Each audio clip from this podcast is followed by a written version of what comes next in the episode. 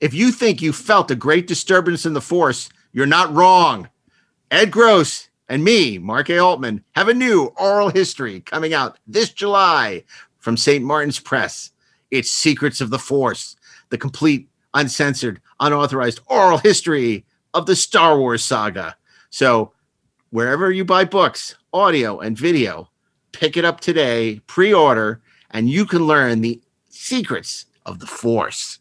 And don't miss our oral history of Star Trek in stores now. And of course, nobody does it better the complete oral history of James Bond in digital, hardcover, paperback, and audio. That is all. If you're a fan of the 430 movie, you'll love Best Movies Never Made, hosted by myself, Josh Miller, and Steven Scarlatta, where we explore some of the greatest movies never made, like E.T. 2, Jonny Quest, Beetlejuice Goes Hawaiian, and Halloween 3D. New episodes available every other Monday wherever you listen to podcasts. If you're a fan of Inglorious Treksperts, you're going to love Treksperts Briefing Room, a new Treksperts series. Briefing Room? What is that? I was about to explain, then you oh, interrupted Oh, me. I'm It is- sorry. it's curated audio commentaries of classic Star Trek episodes from the original series all the way through Enterprise. You're going to love it as we explore the behind the scenes making of all these wonderful Star Trek episodes with cast and crew that you would never expect to hear doing audio commentaries on Star Trek. Sounds like fun. It will be. And you can find it on the Inglorious Treksperts podcast feed and on the new Treksperts Briefing podcast, wherever you listen to podcasts. Let's go see. What's out there?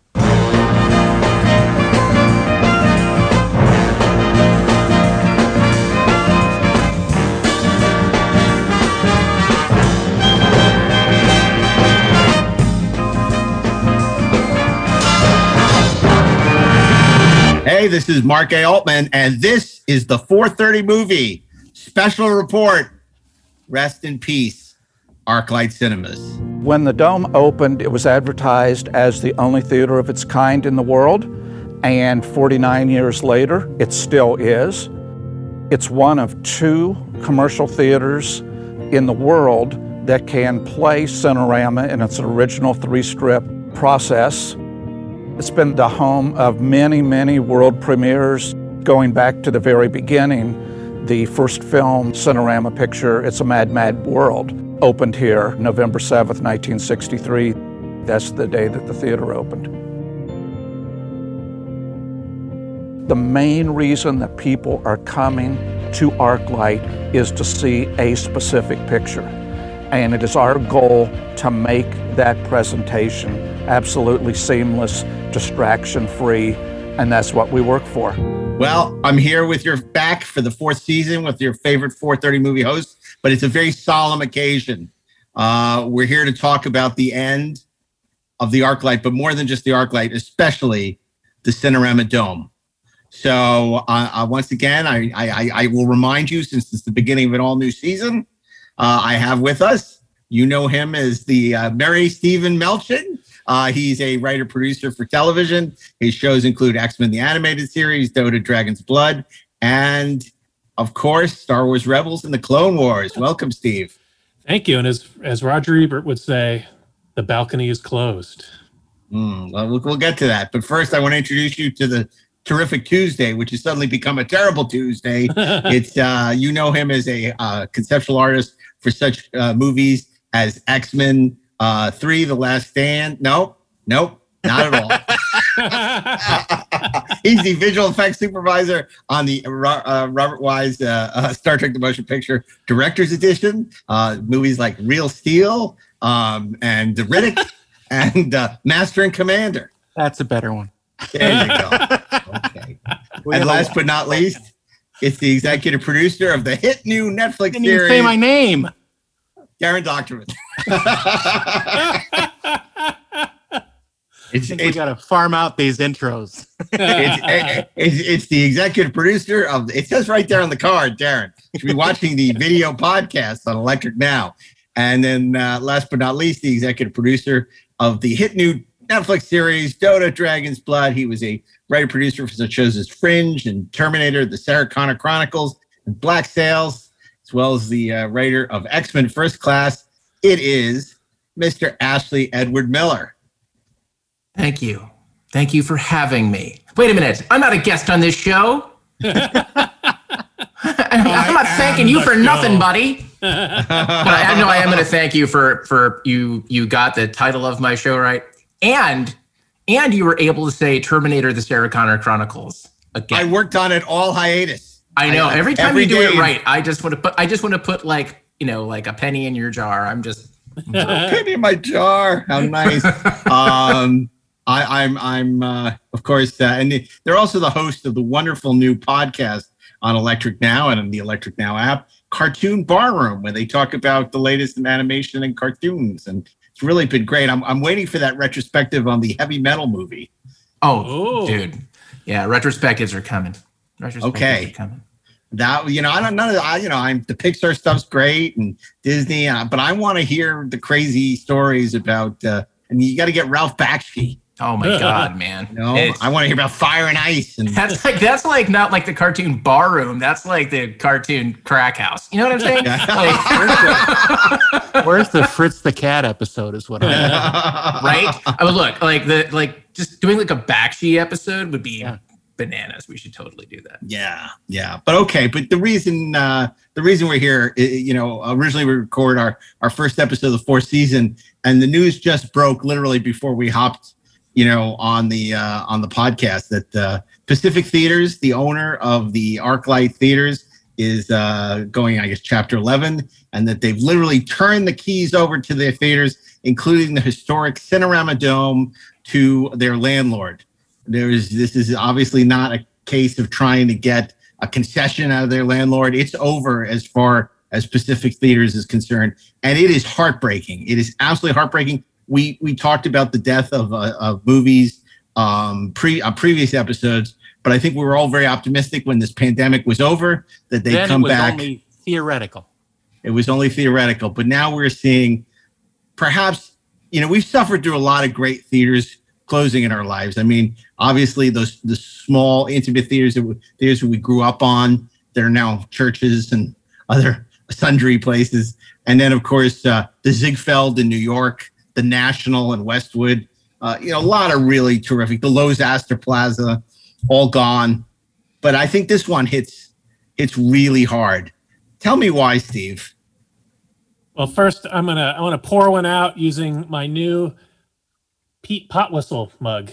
Can you show that? What does that say? Tea time. Tea time with Pete Pete Pot Pot whistle. Pete Pot Whistle.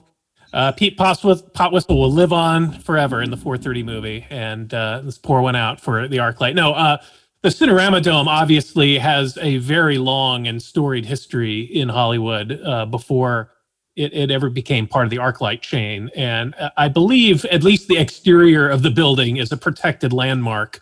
But I, I think that doesn't mean they can't gut it and turn it into a restaurant or something uh, which would be awful. But uh, I have faith that some other theater chain will step in because these ArcLight theaters have become such a part of the fabric of the Los Angeles movie-going scene. Uh, when when they started, uh, they they created an environment uh, of uh, first-class movie-going with excellent uh, sound and projection. No commercials. Uh, they only showed two or three trailers Three trailers, maximum of three Maximum. trailers.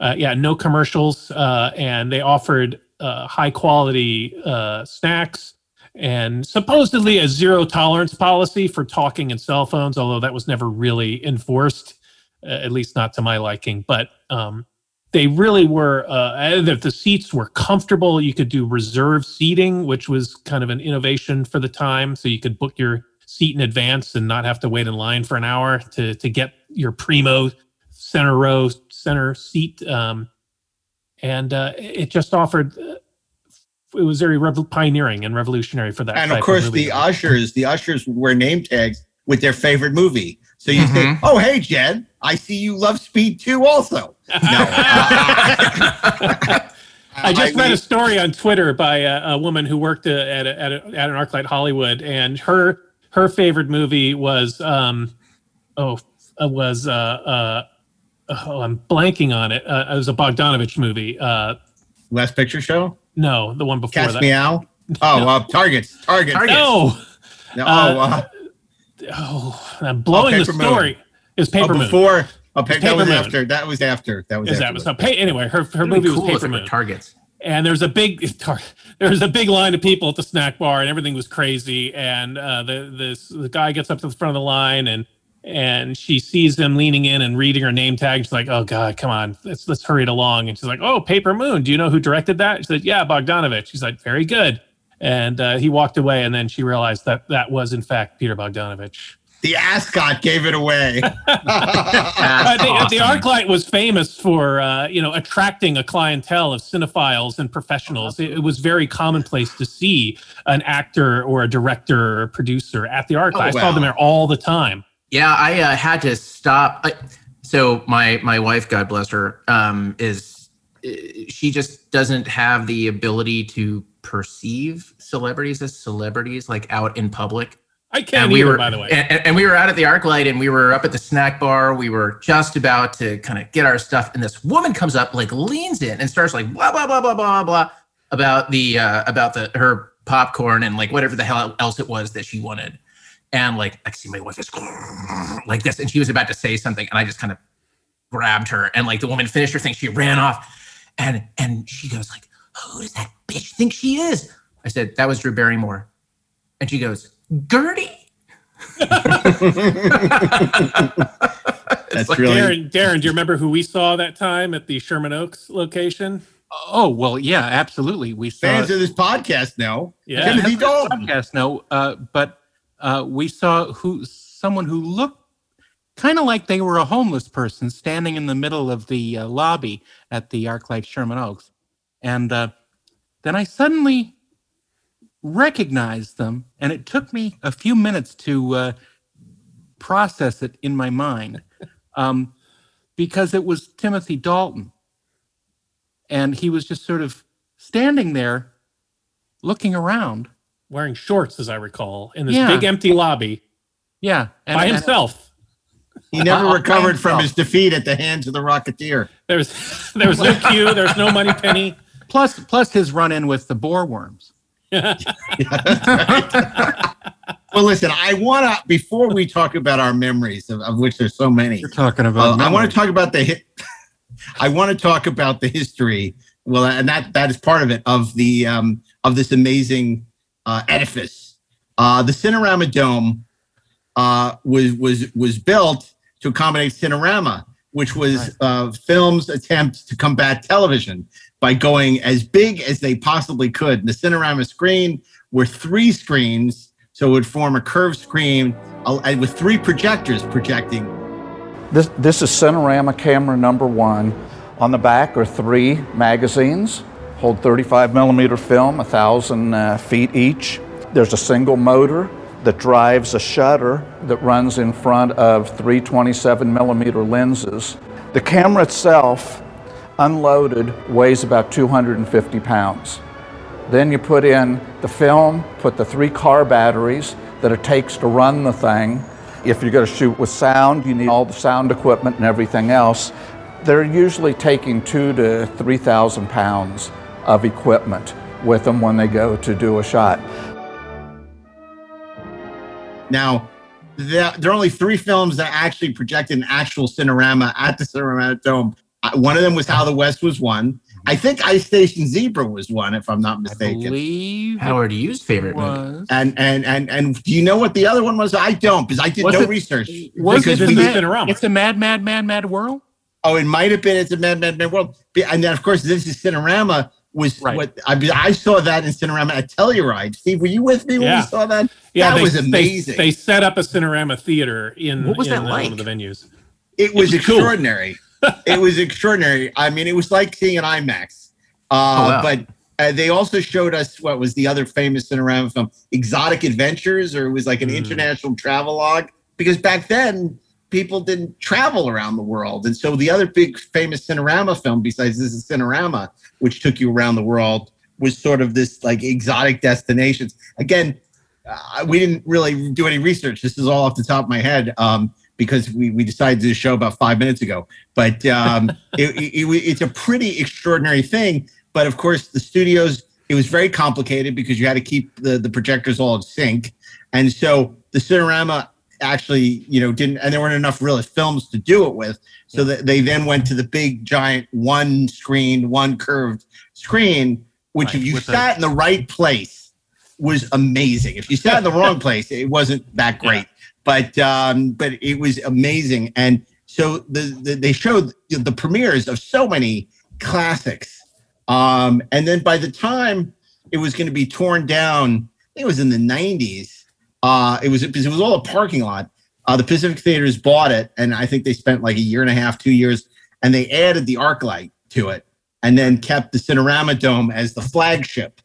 Yeah, it used to just be this the the geodesic dome in the middle of this vast Disneyland like parking lot, and they uh, they realized that they could get a lot more out of that prime real estate by building a whole entertainment complex with a parking structure.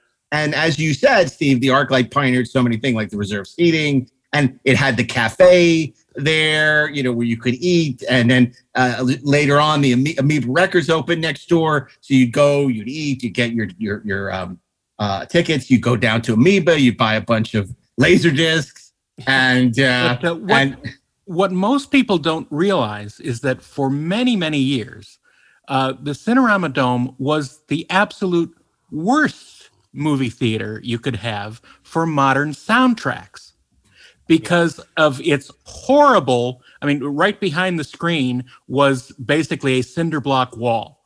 And uh, it, it could never be THX certified. Uh, there was so many echoes and bad uh, and, bad acoustics in the room that you were lucky to hear anything clearly in it. Mm. Um, it was only within the last 10 years that they did a refurbishment of it to bring it up to modern standards of presentation and be able to you know present these modern films with you know seven track atmos and everything uh, correctly so that people could actually understand what was going on the screen. Um, but uh, I, I have to say that uh, you know the original builders of the building itself were these giant 30 foot wasps that um, that did an amazing job on the on the structure itself and the, the story the story of getting them out of there to be able to use it as a theater was uh, was one that I would like to see a movie of myself. Well, you know, the first time I ever saw the Cinerama Dome and ever heard of it, ever knew anything about it, was in Galactica 1980 when it was destroyed by the Cylons. Yeah. Because, you know, it was footage from Earthquake Yeah. That they had repurposed. And in it, you know, Dr. Zee says this is what could happen if the Cylons found Earth, you know, which is like, what? The biggest disappointment, like the history of television. It's like, wait a second, they don't find Earth? This is a five minute simulation from Cousin Oliver? Come on. That, that was the whole trailer. They were showing all that footage of Yeah. the Cylons attacking Earth. Like, oh my god, I can't wait to see the show. And and then they And then pull they- the rug out Wah. from under you. Like, oh. And they go, oh. choo, choo, choo, and the Cinerama Dome blows up. I think twice because I think when they cut back to it later, it's fine.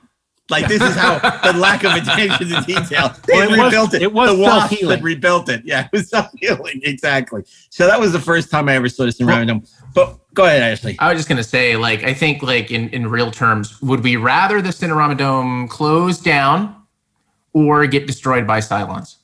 I'd rather be destroyed by the Cylons. I got to agree. that- I got to agree. that would it be a feels lot like cooler that's how it wants to go out, right? Now, the Dying thing besides having so many of these amazing premieres throughout, you know, particularly, you know, if you look in the 50s and 60s, you know, through the 70s, and then later a lot of the studios did their premieres. But more often than that, they would maybe uh, do a premiere in the Cinerama Dome and overflow in some of the other theaters.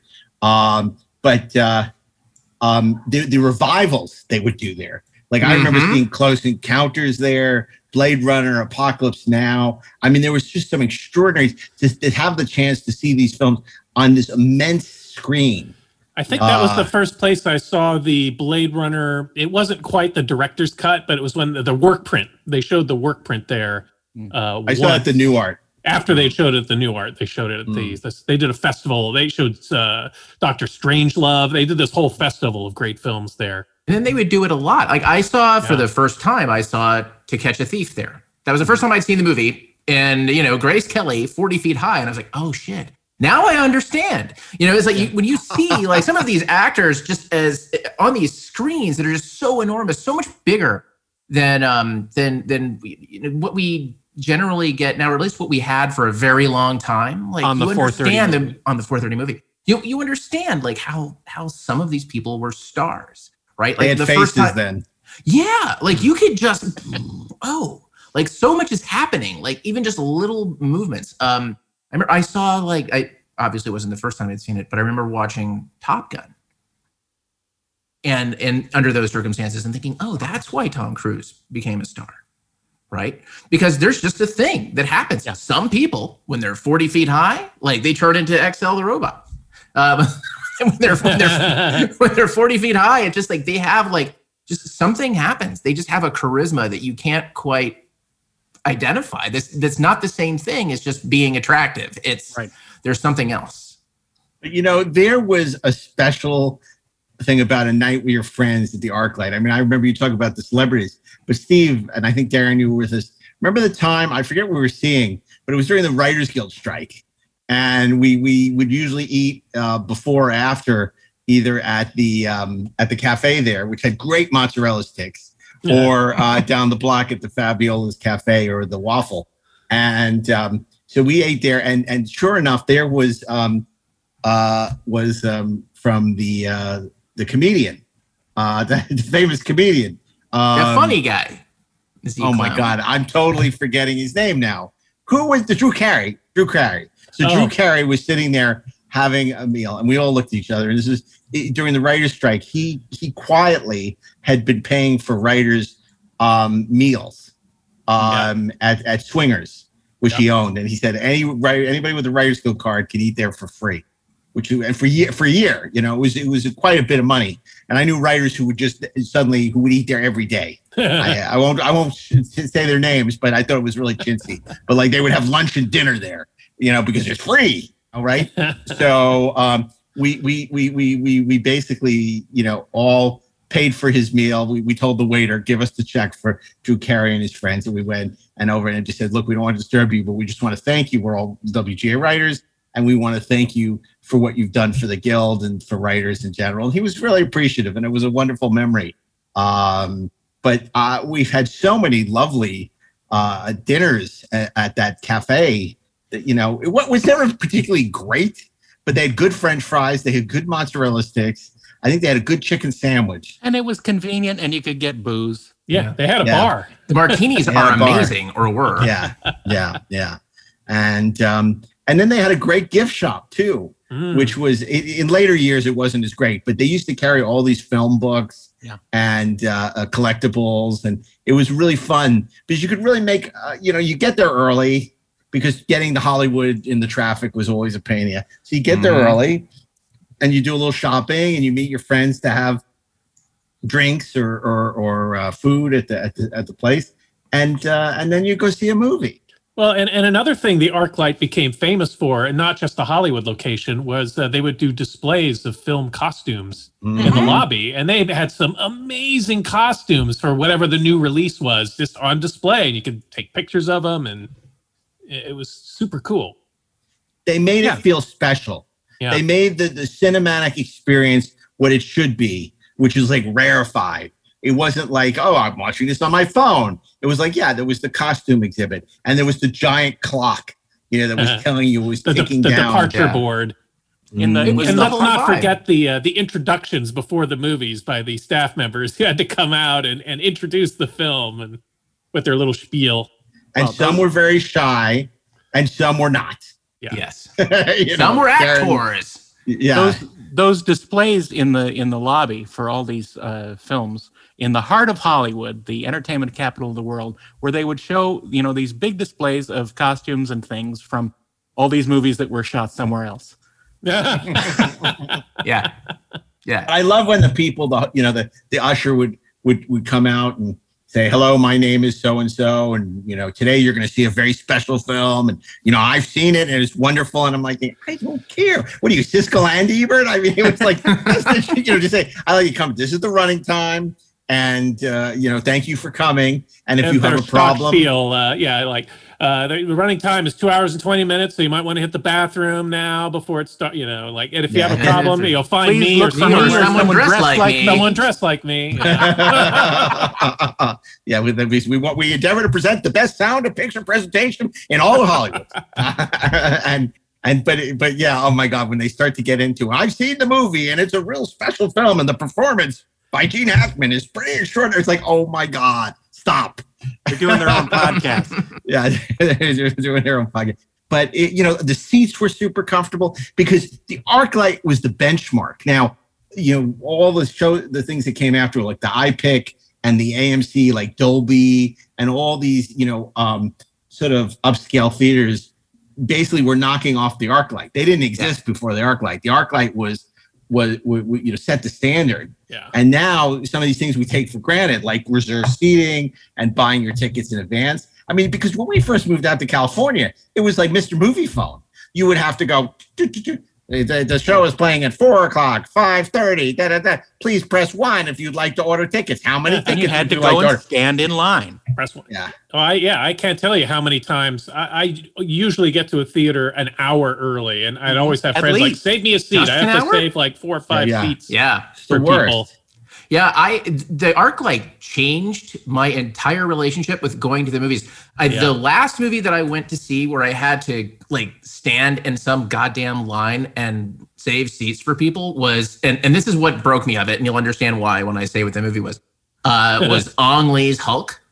And I realized that I'd been standing in line for two hours to save seats for eight people, and that I was surrounded by assholes, and it was really, really difficult. And I went, you know what? Fuck this. And then, like, I was done with the movie, and I just said, I can't, I can't do it anymore. What is this arc light thing?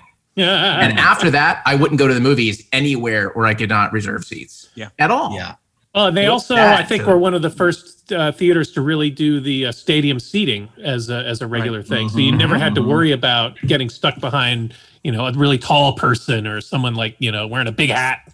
But I Mhm. like to. Um, I liked also that you could just pick. You could pick the seats. Yeah. which was so wonderful because I have certain, you know, I'm a little, you know, uh, high maintenance, and there's certain Mhm. things that I, I I like, and I, you know, I'm a misogynist, not a misogynist, misanthrope. Sorry, I'm a misanthrope. I, I He think hates correctly. everybody. You and Pete No, no. Pot Whistler I, I, am a, I'm a misanthrope, so I don't like people around me. So You what I to- could need that do aisle seat. is is I could I think could, we have I like another the aisle T-shirt coming up. I like I like the uh, I like the aisle seat, so I could not have anyone to the side of me, Yeah. and uh, and, you Jessica know, von Puttermaker has opinions on this. and, I, I, and you know, and then I could get seats for everyone else, Yeah. and you know, I, I you know, it's it, but I, I that was a terrific thing for me. That was a wonderful thing. and and and you could even uh, you could even leave your tickets at the at the concierge desk, so Yeah, you would yep, so they you could very go sit accommodating. down and you could pick Yeah. up your friends could pick up their tickets at the desk. Yeah, yeah, it really look. It was such a special experience, and I mean, especially look when we were all younger and going And to the movies were an open book. together. our hearts were yeah we're an open book.